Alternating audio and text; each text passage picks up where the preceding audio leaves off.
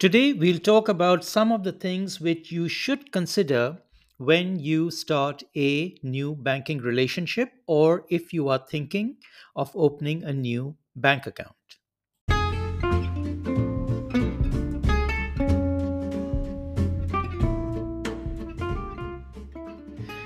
Hello, everyone. You've tuned into the Simple Finance Lessons podcast, the show that brings you a few minutes of interesting and simple everyday stories and lessons from the world of money and finance.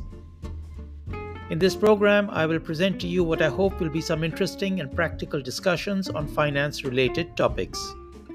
And I am your host, Faisal Hasnain, and hopefully, you will find these short episodes both instructional and enjoyable.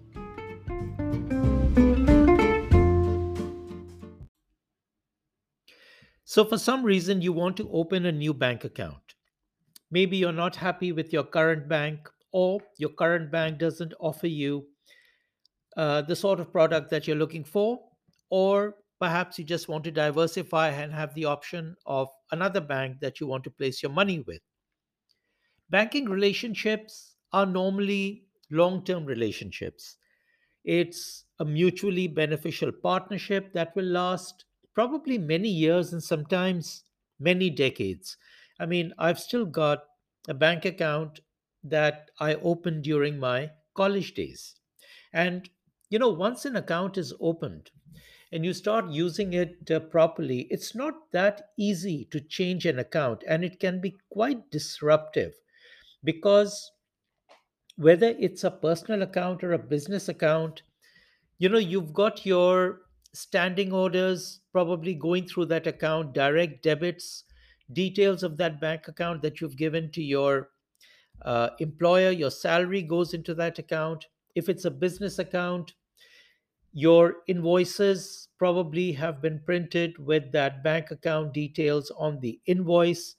Your credit card is linked to that account and to that bank, etc., etc. So once an account is opened, it can be quite a hassle to actually change uh, the bank that you deal with and the account that you've got. So, for that reason, it's important that at the very outset, you choose the right bank and the right account that you need.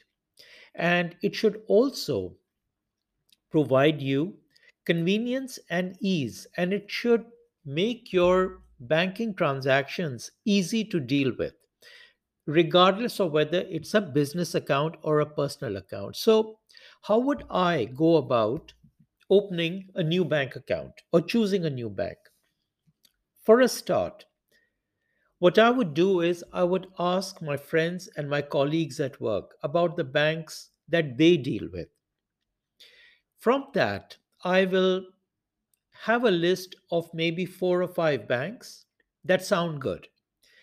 I will ask my friends and colleagues about the good and bad points of the banks that they currently use. Because, number one, all banks will have certain good aspects and certain not so good aspects. And rather than just read online reviews, there is no substitute for someone asking someone who has actually been dealing with that bank on a day to day basis. Another thing that is especially important is how the bank responds if there is a problem and how efficient and quick and helpful the staff are in resolving the problems that arise for their clients. You know, at the end of the day, it's the staff who will resolve your issues. And even if the bank has got a good reputation, it's your local branch that you need to deal with and sit with people across the counter who will resolve your issues. So they need to be efficient and helpful and quick and understanding about your issues. And that kind of feedback about the staff you will only get from people who have actually dealt with that bank personally on a day to day basis. Another important aspect for which you need to take recommendations is how good the bank's online services are. Because these days, probably over 90% of the transactions are done either online or on the phone through the call centers. You need to therefore get feedback on how quickly they respond, the call center response, and how easy it is to use their online services for a range of for a range of products. So after you've got that list of four or five banks, you've got the feedback, you've got the list of good things, not so good things.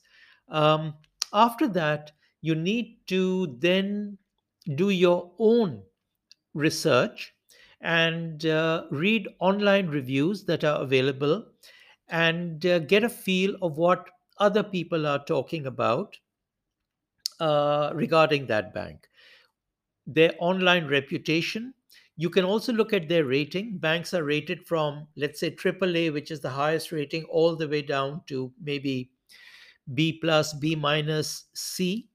Um, you also need to see how convenient it is. Where are their branches located, just in case you have to visit their branch for any reason?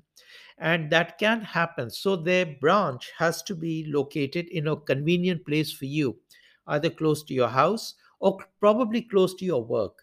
Because I've seen a lot of people, what they do is they will step out at lunchtime, they will visit their branch, do their transaction, and come back.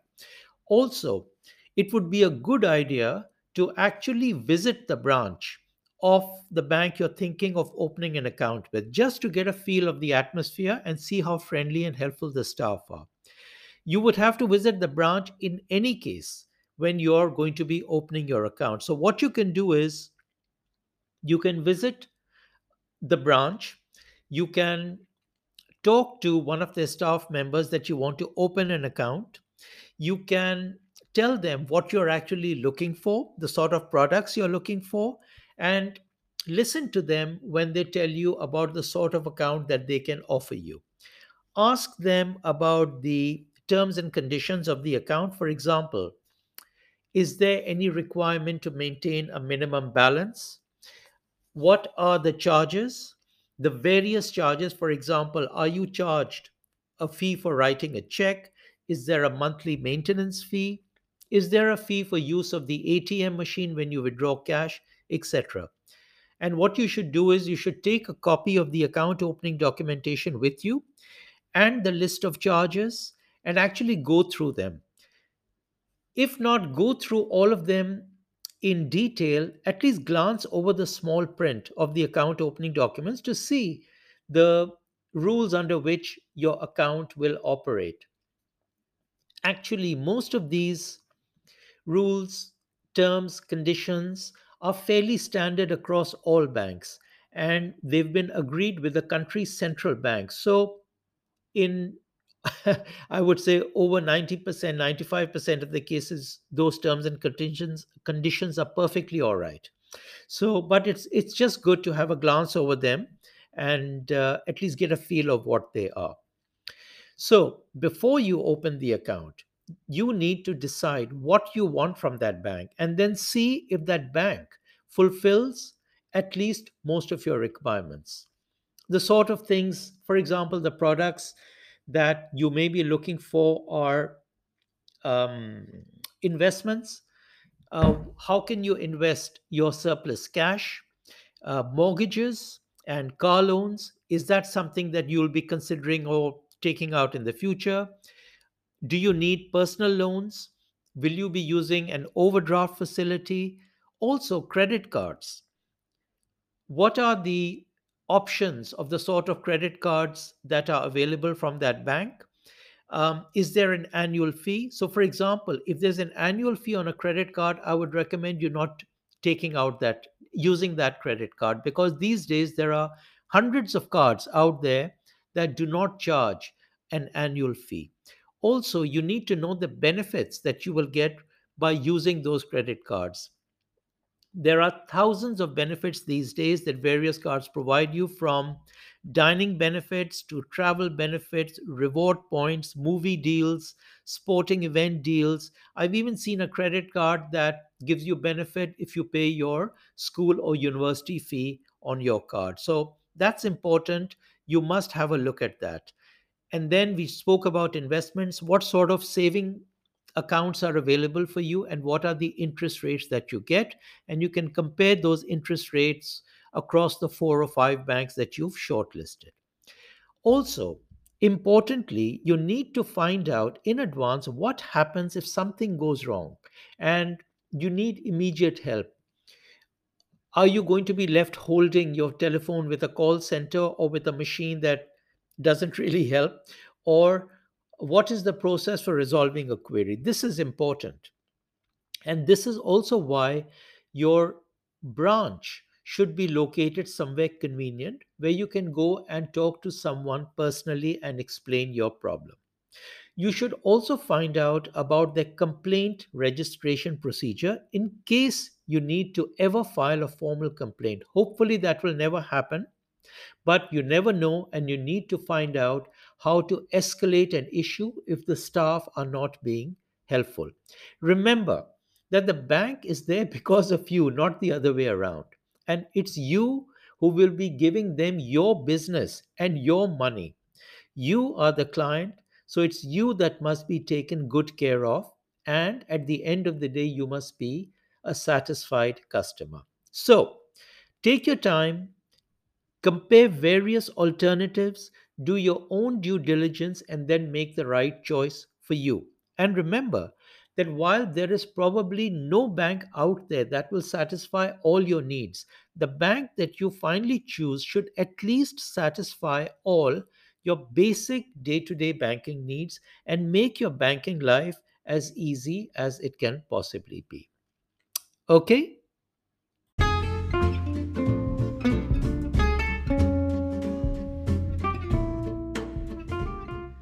So that's all for today, folks. Thank you for listening, and I hope that you enjoyed the show. And if you did, then please subscribe to get access to previous episodes and to receive future episodes automatically. And if you can share this podcast with a friend, that would be fantastic. You can also let me have your comments or suggestions at simplefinancelessons at gmail.com. As always, take care and have a wonderful day. This is Faisal signing out.